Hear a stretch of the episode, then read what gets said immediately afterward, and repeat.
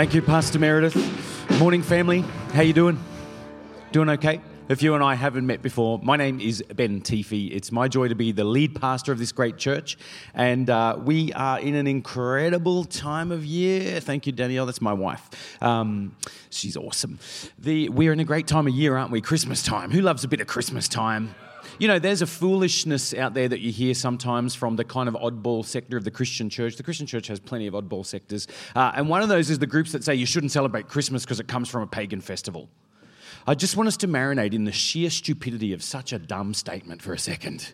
You know what the early Christians did? They said, Why would we let the world celebrate a pagan festival when what we can do is give them a brand new lens through which to see reality, which is the life changing, history altering revolution of Jesus coming into planet Earth? So, why on earth would anybody utter such foolish words that you shouldn't celebrate Christmas? Definitely not thinking Christianly. Which brings it, is it, a, hey, I just want to give you advance warning. We're doing group therapy today, all right? I got a bunch of stuff to get off my chest. Some of it's from God's word, another is just from my pain, okay? But we're, we're going to journey together. We're going to journey together.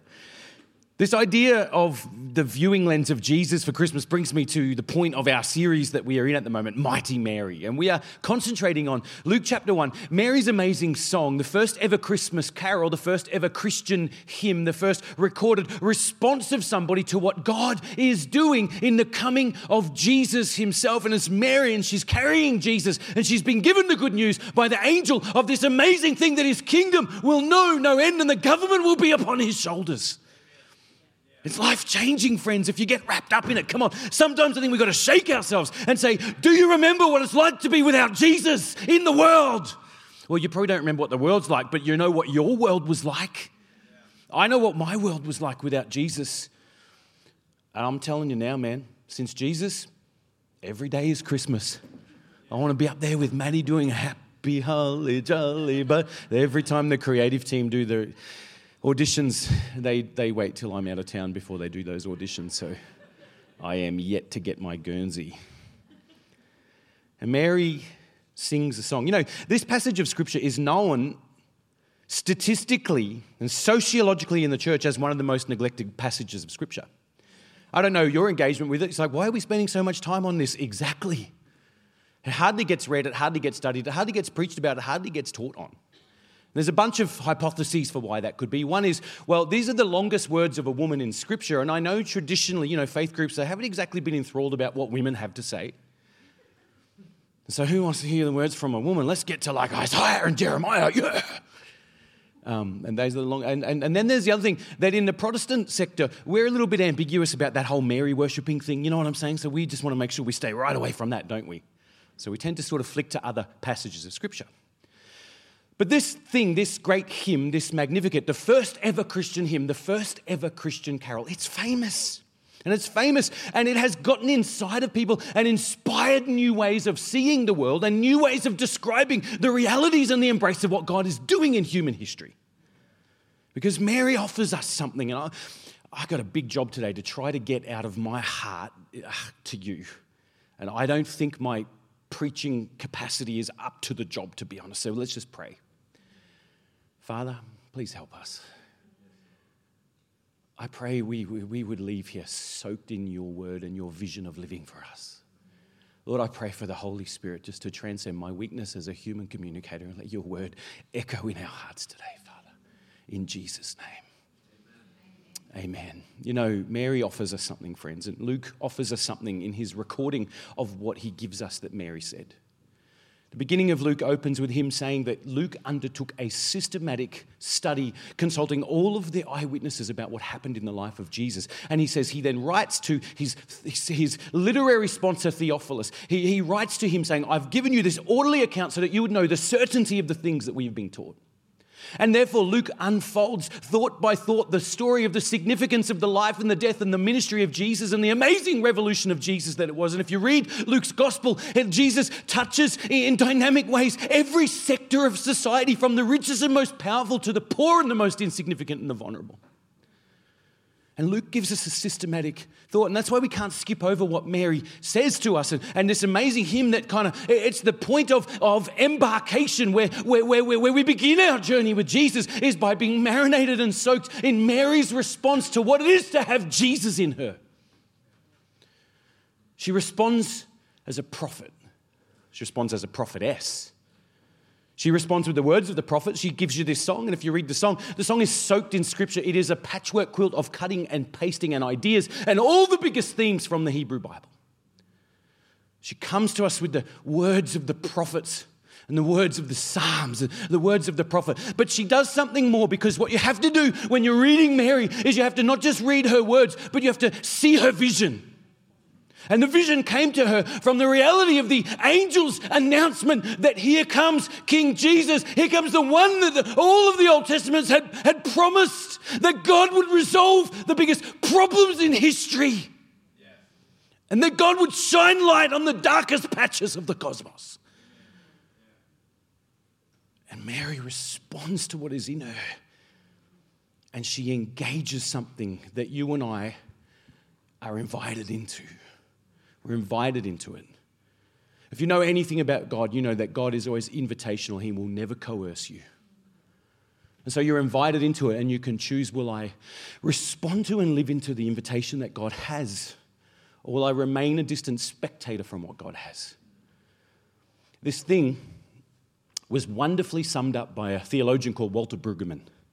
Walter Brueggemann's not a standard theologian. He grew up in the home of a bricklayer and he became a bricklayer. He didn't become a theologian till later in life. So he's a wonderful theologian to read because he's got like the tradies theological mind. You know what I'm saying? Maybe you don't. You haven't been traumatized enough to study Old Testament scholars. Walter Brueggemann says that God's movement in history at every point, history is redeemed, and the narrative sweep of history is redeemed when people coming close to God embrace this thing that God invites us into. And here's what the thing is in, in Walter Brueggemann's words it's called the prophetic imagination. Sounds pretty cool, doesn't it? You know, you and I live in, in a world that captivates our imagination captivates our imagination. That's why, no matter who you are in this room, whether you're here in church pretending everything's fine because you feel pressure to just pretend, or whether you would be here in humility saying, Man, I've got some stuff going on and I need the help of God. Whichever scale you are, the truth is here's something that's true about every one of us in the room, and that is this there is stuff you know you shouldn't think about, but you can't help it. And you tell yourself you're not going to, but you do. And for some of us, extreme, like my background in drugs and alcohol, I'm sure you've heard so much about that. And, and if you haven't heard about it, I've got a background. And depression and trauma. And, and, and so, so my training captivated my imagination. So, my background in violence and trauma, by the time I went to my workplace, I worked for a violent, abusive boss actually, and he would constantly verbally abuse me. And do you know what would happen when he did that? I would freeze. And he would think I was listening, but I was frozen in time because I didn't know. See, I had from a young age learned not fight, not flight. I learned to freeze. And I just let whatever happened to me. And so many times throughout my life, things transpired in my life and I just froze and I allowed them to happen. And, you know, then you get to your 20s and every time you look in the mirror, you're a patchwork quilt of all of the times you froze in life. What about you? Maybe you freeze, but maybe you fight, and maybe you're a patchwork quilt of every fight you've ever had. Maybe you flee, and your life is a patchwork quilt of every flight you've ever made. How we respond. And our imaginations get captured from a very young age by the world that we live in. And then all of our reactions, it's like it gives us a lens through which to see reality. And now everything I see is marked by my biography and my experiences, isn't it? And our world capitalizes on this, which is why you and I have so much trouble not thinking the things that we think and then think, not think, no, thinking about the things we want to not think and then not thinking the things we want to think. And it's so difficult, even I am confused about it. And why do we do that? We do it because this world, from the minute you came into it, it shapes and cultivates your imagery. It shapes and cultivates your brain and your heart and your mind. It shapes and cultivates your soul so that you end up being a person who does not think about the things they want to think about, but sometimes thinks about the things they want to think about, but often thinks about things they don't want to think about. Don't even think about it. It's called metacognition, thinking about your thinking. Hang on, my, my legs have gone numb just doing that. How about you?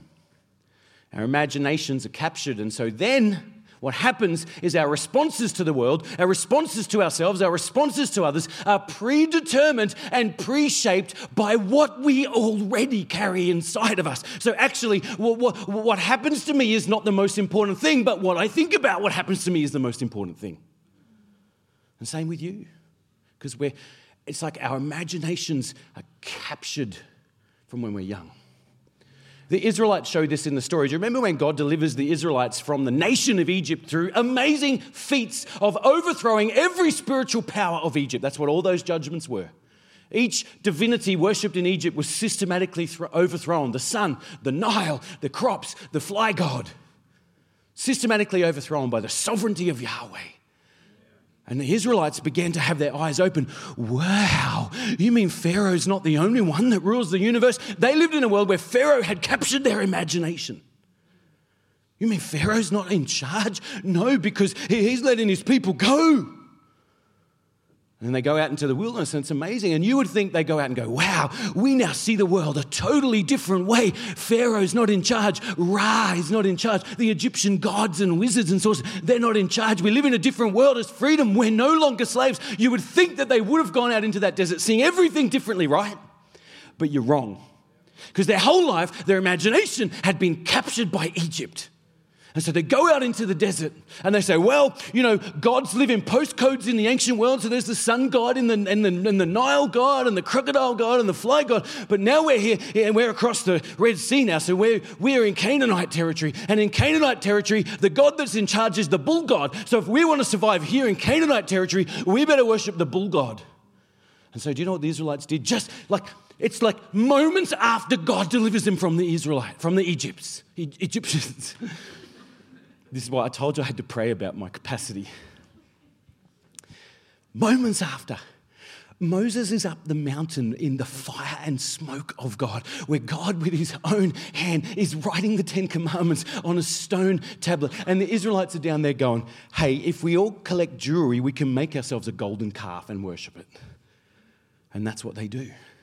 And then Moses comes out, and Moses is so furious. He's like, guys, I can't believe I like turned my back for one second. Well, it's like 40 days, but that's like nothing in the grand scheme of history. And, and I turned my back for one second, and what do you do? They do what their captured imagination had taught them to do. Well, you're in Canaan, and the gods are all bound by postcode. So, so, so now in Canaan, the God we worship better be the Canaanite God. And they built a bull like the gods all over the Canaanite area were shaped. Now, here's what's scary. Are you ready for it? Do you know what they called that bull? They gather around in the, in the King James says, and they rose up to play. It means they did all sorts of naughty stuff. They worshipped that golden calf, and they took up offerings, and they said, Look at the great things Yahweh is doing. They thought the bull was God which is a bunch of bull. You and I like that. Our imaginations are captivated by the culture that we are part of. It doesn't matter what culture you're from here, we, we are from all sorts of cultures in this room. And your biggest challenges to faith, and my biggest challenge to faith, is the bits that I don't see about myself, where my thinking and where my imagination has been captivated by this world. And so now everything I see and everything I say and everything I do and everything I respond is in danger of being filtered through an imagination that is captive to the powers in this world and not truly free. Like the Egyptians, who didn't even know that the God of the universe, who cannot be made with human hands, they said he's a golden bull that we just created.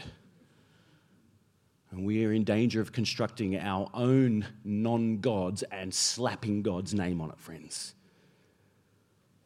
Now, Walter Brueggemann, he helps us in this because he says, well, at every junction in history, the work of God goes along when the people of God, inspired by God, imagine the world a different place, and their imagination cultivates this thing which he calls the prophetic imagination. That is, that they learn to cultivate instead of have their imagination captivated. I've got a captive imagination, but now I've got to cultivate a different one. And Brueggemann says it is a prophetic imagination. It is imagination where God gives you insight, where God removes the veil of mystery from reality and helps you see the things in the realities of the world the way they really are. And that's why a prophet in the Old Testament, a prophet, and the Hebrew is the word nabi, and it means seer. To see. It doesn't mean foreteller. It's a prophet, that's a myth. It doesn't mean fortune teller. Doesn't mean you come out the front and they say, Oh, you got back pain. They see. They are primarily seers. And they look behind the realities of the cosmos, seeing them from an inspired point of view that happens to be God's point of view. The prophetic imagination moves along the work of God in history as we take our captivated imagination and we yield it to God and say, God, help me cultivate your mind. Let me see it the way you see it. Let me fill my heart with what is in your heart. Let my hands do what your hands would do. And, and we cultivate a different image for the very possibilities behind the universe itself. And of course, no one shows us this better than Jesus. And everything Jesus did was out of a prophetic imagination. And so Jesus saw the world a different way and calls us to see the world the way he saw it.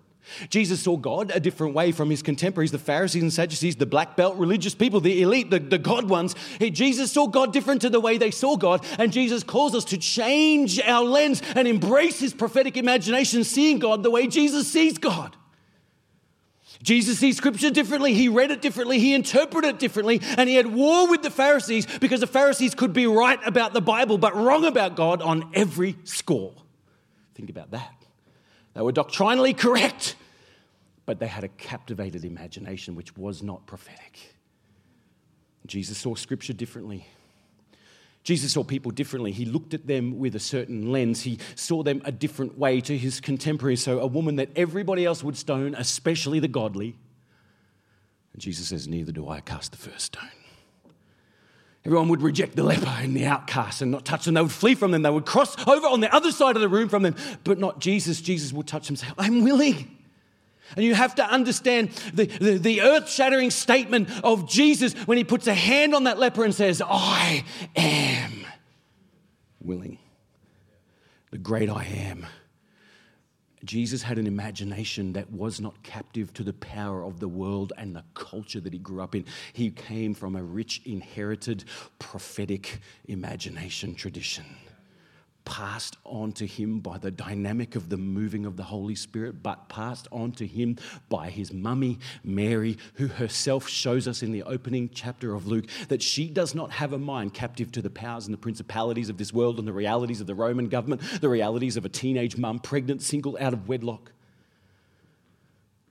the realities of a woman in a patriarchal culture whose testimony in a court of law was not even considered valid. She, her imagination is captured by none of these things. She has a prophetic imagination, so she sees and interprets things that are happening not with the lens this world can provide, but with a lens that comes from the divine perspective. Now, why am I telling you this? Because, friends, Luke's not telling us so we just think it's interesting. He's process is to tell us this so it gets in us and that it, on the one hand, opens our eyes and on the other hand, gives us a new set of eyes. We're invited, listen, we're invited by God to join a rich tradition of the prophetic imagination. So, all of Israel didn't know what God was like, but Moses had the prophetic imagination so he could see and behave in new ways foreign to the people around him and Isaiah and Jeremiah and Daniel, even Daniel's three friends, they, they, they, would willingly be cast into a furnace because their imagination said, I can imagine a world where God preserves me in the fire if I worship Him and am faithful to Him. But everyone in Babylon, including many Israelites, couldn't imagine a faithful God. They could only imagine bowing down to the statue of Nebuchadnezzar. And they said, Well, even if he doesn't rescue us, we won't bow. And if we burn, we burn. And then they get thrown into the fire, and their life of light and their life of salt gives a different reality that's possible. And all of a sudden, even those around them recognize, Isn't there another man in the fire with them? And when they came out, the smell of smoke was not on them. They can see reality a different way. And David sees reality a different way when all of Israel would cower in fear from Goliath. David, the skinny youth, the overlooked one, the one no one even remembers is out when you, if you read his biography. He's a ruddy youth, he's described. It means he's red. It's a very funny description of him. Like he's innocent, he's naive, he's sunburnt, he's got red, he's a ranger, he's a ranger like J. David the Ranger. That's Australian parlance for people with red hair not used pejoratively, mostly. And David's there, and all of Israel are carrying, and David has a different imagination. He lives in an imagined world, not an imaginary world, you understand, because our world is all imagined. Even our realities are a result of what we imagine and how we imagine, how we image. And David lives in a world where he images, I come against you not with a sword and not with a spear, but I come against you in the name of the God of Israel. His image is different. I'm not coming on my own. Me and my and my God are with me. Everyone else looks at Goliath and says, he, he's too big to fight. And David says, man, he is too big to miss because he has a different image, a different lens. And he gets it. If you read David's Psalms, if you read his biography, David is a life steeped in the worship of Yahweh and a life steeped in the writings of the seers and the prophets. So he sees the world a different way, even in his brokenness and in his frailty and with all of his flaws and his temptations, which there sure was a lot. There is no glossing over that. And he shows us even a frail, fallen, broken person can live out of a different imagination. In fact, David's biography demonstrates for us the tendency we have to oscillate between our two imaginations the prophetic imagination, where God is always doing something, God's always cultivating something and calling us into something new and helping us see reality a different way, or the old me that is captive and, and captive to the empire and the powers of this world that I live under. And it goes well for David when he cultivates his prophetic imagination. But man, when his imagination is on a rooftop in a time when kings go to war and all the soldiers away, and Bathsheba's taking a shower. Mary comes from a tradition of cultivating and seeing with a prophetic imagination. And Luke tells us this because as we see the story of Jesus unfold, we will see Jesus as the ultimate vision for living of God, with a kingdom vision for a new world and a new life and a new land and a new salvation. And we are invited to embrace that view. Mary says, My soul, this is Luke chapter 1, we'll read from verse 46. My soul glorifies the Lord, and my spirit rejoices in God, my Savior for he has been mindful of the humble state of his servant. From now on, all generations will call me blessed. For the mighty one has done great things for me, and holy is his name. His mercy extends to those who fear him from generation to generation. He has performed mighty deeds with his arm. He has scattered those who are proud in their innermost thoughts. He has brought down rulers from their thrones, but he has lifted up the humble. And he has filled the hungry with good things. But he has sent the rich away empty. He has helped his servant Israel, remembering to be merciful to Abraham and his descendants forever, just as he promised. Just as he promised our ancestors. If you're a sane person, the longer you listen to me, you're going to question that about me, no doubt. If you're a sane person, you are forced to conclude Mary's response is so weird. She's got this life altering news, angels appearing to her, non pregnant elderly relatives suddenly pregnant, visitations, God. And her response is to sing a song of praise. Sing a song of praise that is a patchwork quilt of what's going on. Now, be honest, when you face a challenge, when you face adversity, when your world is turned upside down, oh, what about this one? When it seems like your world's being turned upside down by what God's doing, and you're not getting your way, or God's work in the world just happens to present sacrifice and challenges for you.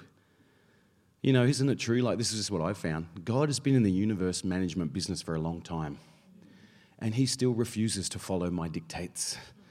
It's almost like God thinks God knows what God's doing. You know what I'm saying?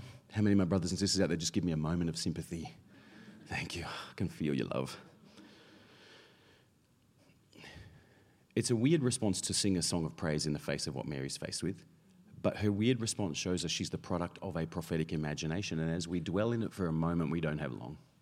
We are invited. Could you embrace Mary's prophetic imagination? Daniel's and Ezekiel's and Moses's and Jesus's and Paul's and Peter's? Could you cultivate a different image of the way that you view reality itself? Remember the Christmas carol? Do you hear what I hear? Do you hear what I, I can't get the soprano note. It'll happen after my next mountain bike accident. I, the words of this song actually really move me. Can I'm going to read them for you. This could be my moment for auditioning for the musical. If I could just get someone on the keys. Now, I'm joking. That's the don't anyone come on the keys. Do you hear what I hear? Said the night wind to the little lamb. Do you see what I see? Do you see what I see? Way up in the sky, little lamb, do you see what I see? Do you see what I see? A star, a star dancing in the night with a tail as big as a kite, with a tail as big as a kite. Said the little lamb to the shepherd boy, Do you hear what I hear? Do you hear what I hear? Ringing through the sky, shepherd boy, do you hear what I hear? A song. A song high above the trees with a voice as big as the sea. A voice as big as the sea. Said the shepherd boy to the mighty king, Do you know what I know? Do you know what I know? In your palace warm, mighty king, do you know what I know? A child, a child shivers in the night. Let us bring him silver and gold. Let us bring him silver and gold, said the king to people everywhere. Listen to what I say. Pray for peace. People everywhere. Listen to what I say. The child, the child sleeping in the night, he will bring us goodness and light. He will bring us goodness and light. You know, those words deeply move me probably because I know what darkness is like. What about you? And I know what it's like when the infinite God became an infant that grew into a man that gave me a different way of seeing the realities behind the universe itself. What about you? You know, that song was written in 1962 in October by Noel Regney and his wife, Gloria Shayne. They were married and they wrote it as a plea for peace in the midst of, if you know your history, the Cuban Missile Crisis. And all they could do is imagine that a world, instead of us all blowing each other up, could be influenced by a child, a child shivering in the night. And they wrote this song, and this song went on to sell 10 million copies the irony being that Noel Regney didn't want to release it because he was scared of the commercialization of Christmas. it went on to be recorded by Mahalia Jackson. Mm-hmm, you know her. It went on to be recorded by Johnny Cash. And it went on to be sung by Whitney Houston. And oh, just so it's, it's always just below the surface with Whitney. An amazing song. It's a song that I think if you get it, you can put yourself in Mary's shoes. If Mary could speak to us in her song, what she's saying to us is she's saying, Do you hear what I hear? Do you see what I see? Do you know what I see? She's singing, man. She's praising God. She's rejoicing because she knows something. And, and, Luke is asking us, can we embrace and cultivate a prophetic imagination so that we would know what she knew, so that we could see what she saw, so that we could hear what she heard? We're invited to this prophetic imagination. Her response, Mary's response, Mary's song is a song that is fueled by Scripture. She sings. That's one of the reasons, actually, why in the modern church we sing in corporate worship. Did you know that? Did you ever think if you were like an alien archaeologist from Mars and you came and visited planet Earth and surveyed all of the odd groups of people that, that are weird, wouldn't it seem weird coming to a church where we do karaoke but with our eyes closed and our arms raised? It's like, and, and, and, and sing. We had a visit to our church recently, and our church was singing that song, Jireh. And they were like, who, who is Jireh? This thing sounds like a good guy. Unschooled in faith, which means we've got to be careful about how we communicate. Hey, Mary was fueled in Scripture. And she begins a tradition of singing in praise and worship, faith filled songs, scripture filled songs, interpreting our circumstance in scripture framed ways. Psalm 96 says, and I think Mary obeys it in this moment, So Sing to the Lord a new song. And that's what Mary does. She's a person fueled by scripture and she sings a new song a song inspired by the prophetic imagination she's grown up in, and she makes it novel for her day and her age. Sing to the Lord a new song. Sing to the Lord all the earth. Sing to the Lord, praise his name, proclaim his salvation day by day, declare his glory among the nations, his marvelous deeds among the peoples. For great is the Lord and most worthy of praise. He is to be feared above all gods. For the gods of the nations are idols, but the Lord God made the heavens. Hey, okay, just stop for a sec. You realize what he's saying? The idols, the gods of the nations are idols. An idol is a manufactured thing, it got made by someone. And, and the psalmist is saying, the gods of the nations are idols. They were manufactured, but God, He made everything. No one made Him.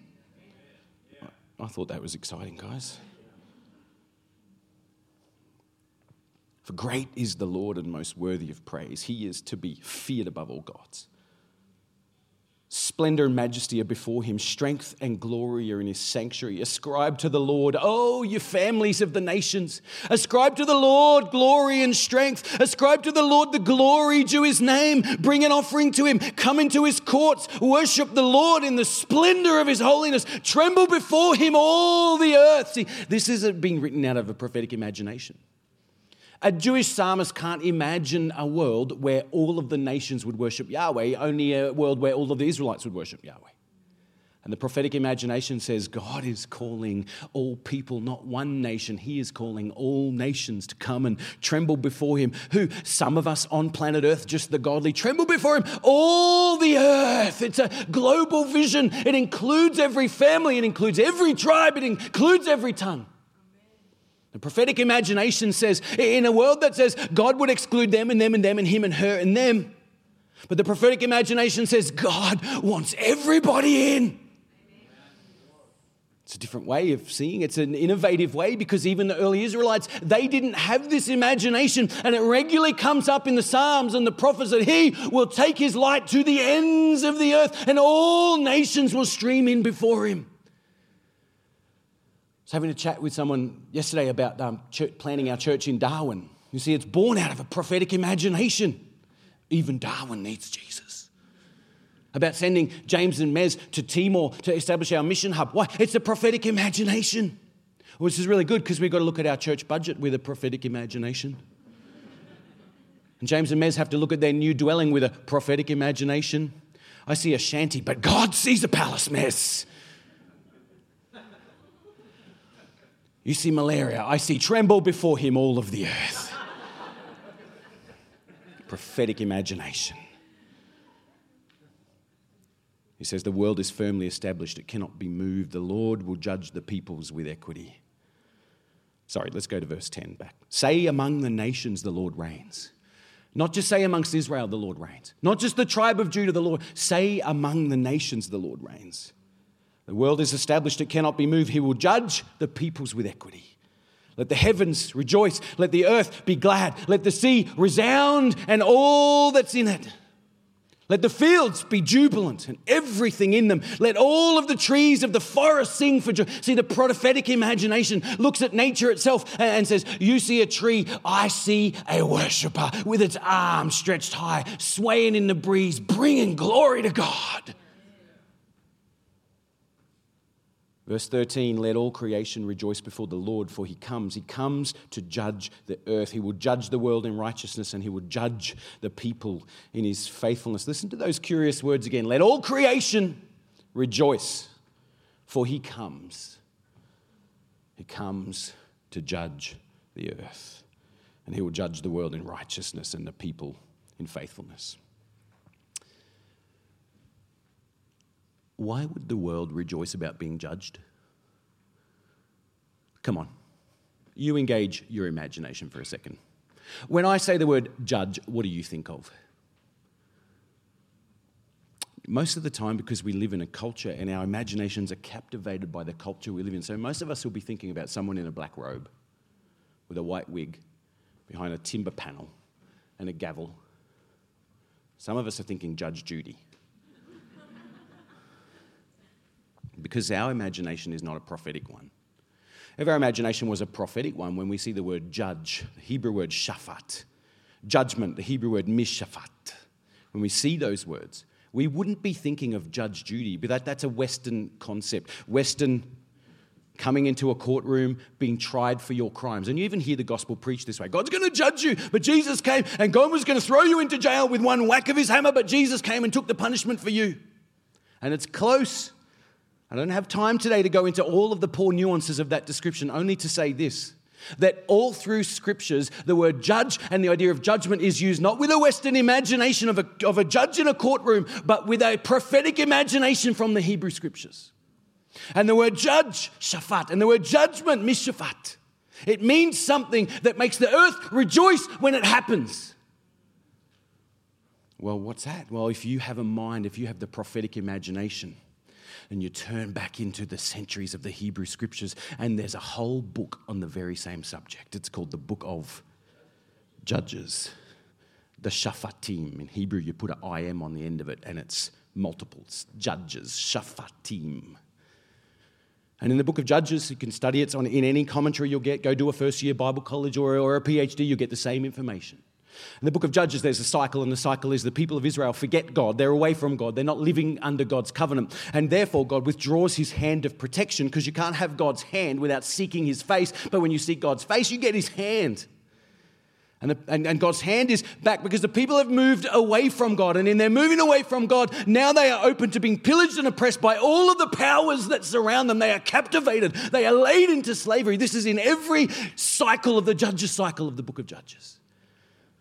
And the people's teeth groan and their hearts groan and they begin to cry out. And God hears their cry. And he raises up a deliverer. But the translation that says deliverer in the book of Judges is never actually deliverer, it's always a judge. Samson is a judge. Deborah is a judge. She has partnership with Jael, who like nails her task. She, there, there's Ehud and there's Shamgar, and there's these figures in the book of Judges who are raised up when the nation is in its darkness, when the, when the nation is at its worst, when, when it looks hopeless, and they're surrounded and oppressed by enemies. When Gideon came on the scene, he, he was hiding in a bathtub, and God came and revealed himself to Gideon. So I'm going to raise you up, and you're going to be a judge to the nations. And what does a judge do in the book of Judges? Doesn't put on his coat and hold a courtroom and he blows the trumpet and he rallies the people and he leads them in a mighty deliverance over the. Samson did it single handed. Gideon did it with three people that had been, 300 people that had been whittled down.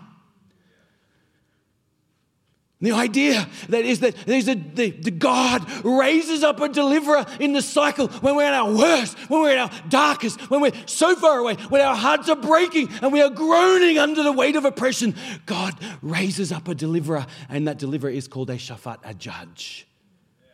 Well, you better believe if you have a prophetic imagination that all of those judges point forward to the one who's coming. His name is Jesus.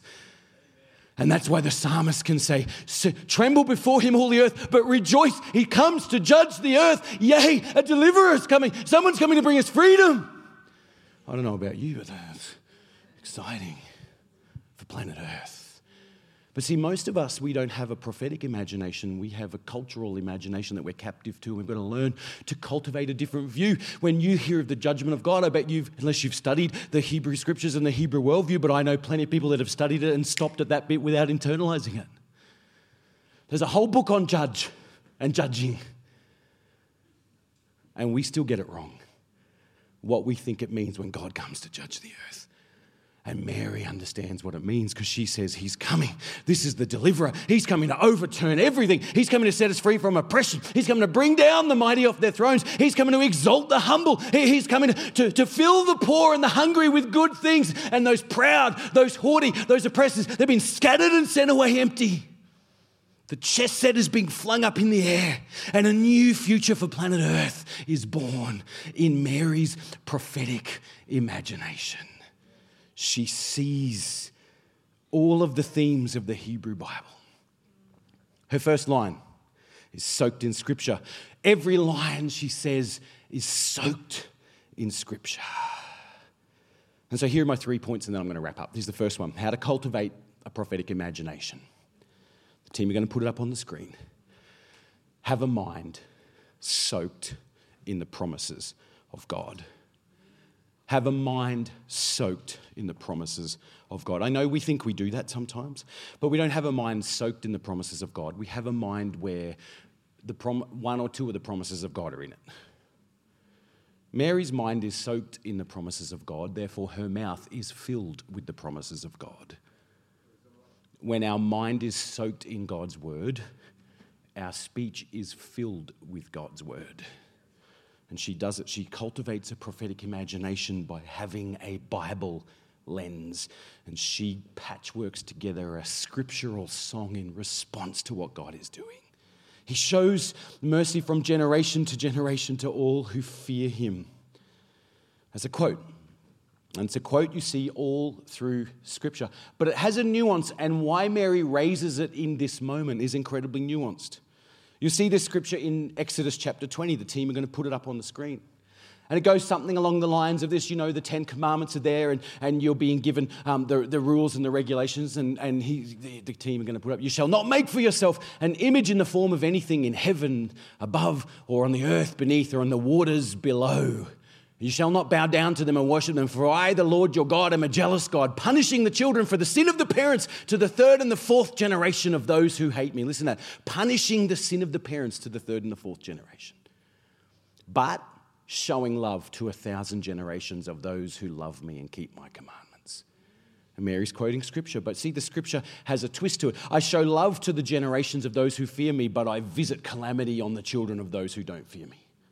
It's not just Exodus that says this. It's found in Deuteronomy chapter 7. The team going to put it up on the screen. It's the same thing. If you follow the Torah, you'll be blessed. If you do what God wants, He'll be kind to you. He, you know, He'll be faithful to you. He'll keep covenant. If you follow His commandments, He will be faithful to you, to your children's children. But if you don't follow His commandments, you're going to suffer and your children are going to suffer. Mary's prophetic imagination does something amazing that you see all the way through Scripture because Mary is celebrating a child whose reign will know no end. You know, that scripture got innovated in Ezekiel. In chapter 18, Ezekiel changes the deal. Ezekiel, a prophet, Ezekiel inspired by God, Ezekiel moving out of a prophetic imagination, he brings a new revelation, something the people of Israel had never heard before. And this is what it says the one who sins is the one who will die. The child will not share the guilt of the parent, nor will the parent share the guilt of the child. The righteous of the righteousness will be credited to them, and the wickedness of the wicked will be charged against them. There's a new deal. Uh, Ezekiel, with his prophetic imagination, says it used to be that God would visit calamity on your children if you sinned. But then Ezekiel, with his prophetic imagination, says, I'm singing a new song. God's doing something new. He's innovating theologically. It's no longer your children that'll suffer for your sins. You're accountable for yourself, they're accountable for themselves. If you don't realize that's a shift, and that's where you have to understand the nature of the prophetic imagination, is that God is always moving in history and He is moving things along and He is redeeming histories and He is redeeming stories. And He's changing the deal in Ezekiel. And then Jeremiah comes along, and Jeremiah blows our mind. Jeremiah, everybody's prophesying over Israel. And in Jeremiah, everybody's prophesying calamity. And everybody's saying your children and your children's children and your children's children, you're all going into captivity. And they, they do go. But Jeremiah speaks these profound words, and I've found that most Christians don't even know them. And they represent one of the most pivotal promises of God in Scripture that Mary herself is responding to out of a prophetic, prophetic imagination. Verse 36 of Jeremiah You are saying about this city by the sword and famine and plague, it will be given into the hands of the king of Babylon. But this is what the Lord, the God of Israel, you're saying one thing, but have a listen to what God says. Verse 37 I will surely gather them from all the lands where I banished them in my furious anger and great wrath. I will bring them back to this place and let them live in safety. They will be my people and I will be their God. And then listen to this I will give them a singleness of heart and action so that they will always fear me and they all will then go well for them and for their children after them. I will make an everlasting covenant with them. I will never stop doing good to them. And I will inspire them to fear me so that they will never turn away from me. I will rejoice in doing them good and will assuredly plant them in this land with all my heart and soul. You, this is the only place in Scripture you get a promise that God makes with all his heart and soul. You say they're under judgment, he says. I say I'm bringing them back. You say it's destruction. I say restoration. And look, this is the prophetic imagination that Mary celebrates. This is why she celebrates. He brings mercy from generation to generation because she knows that the tide of God's work is moving on. God is doing something new. God is bringing something new. And it's not doom and gloom and destruction, it is restoration and blessing and life. And listen why? Because in the earlier parts of the Torah, in Exodus and Deuteronomy, man, if you if you if you did something wrong, then you didn't get God's favor, you didn't get God's blessing. You had to follow the rules. You had to follow the covenant. In other words, it's on you and then it's on your children's children. And Ezekiel says, No, it's just on you. And Jeremiah says, It's not on you, it's in you. And God, moving Jeremiah's prophetic imagination, says, You can't do it, family. You can't. You can't live a perfect life. You cannot live a sinless existence. You can't please God. You can't keep covenant. You can't follow the rules. You can barely be good. He says, So I will do it. The covenant was about God will bless you if you do the right thing. The prophetic imagination says God's got a new one, and this one is an everlasting covenant. That's the thing Mary celebrates. And this everlasting covenant is not about God will give you favor if you do the right things. Here it is it's about God saying, I will inspire you and you will follow me. This is no longer what you do, this is what God has done in you. The prophetic imagination calls us to the newness that understands that favor with God and walking in the life of God and walking with God's blessing and embracing the work of Jesus is not about what I do. It is about embracing what God can do in me. That's what the word inspired means the divine breath in the human person. God says, I will breathe into you, then you'll follow me. Mary's celebrating. He, he's doing it. God's doing it. God is bringing His mercy from generation to generation. His covenant loving kindness, the everlasting promise to Jeremiah is here. God is finally breathing into us, He is restoring us. I will rejoice in doing them good, God says. And I'll plant them in this land with all my heart and soul.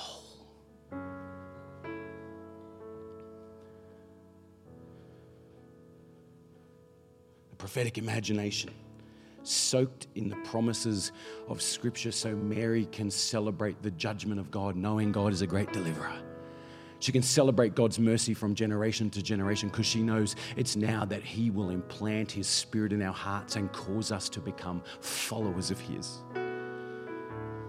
You want to cultivate a prophetic imagination? Soak your mind in the promises of God. Here's the second one how to cultivate a prophetic imagination. Don't give in to despair. You know Mary's situation, but she doesn't give in to despair.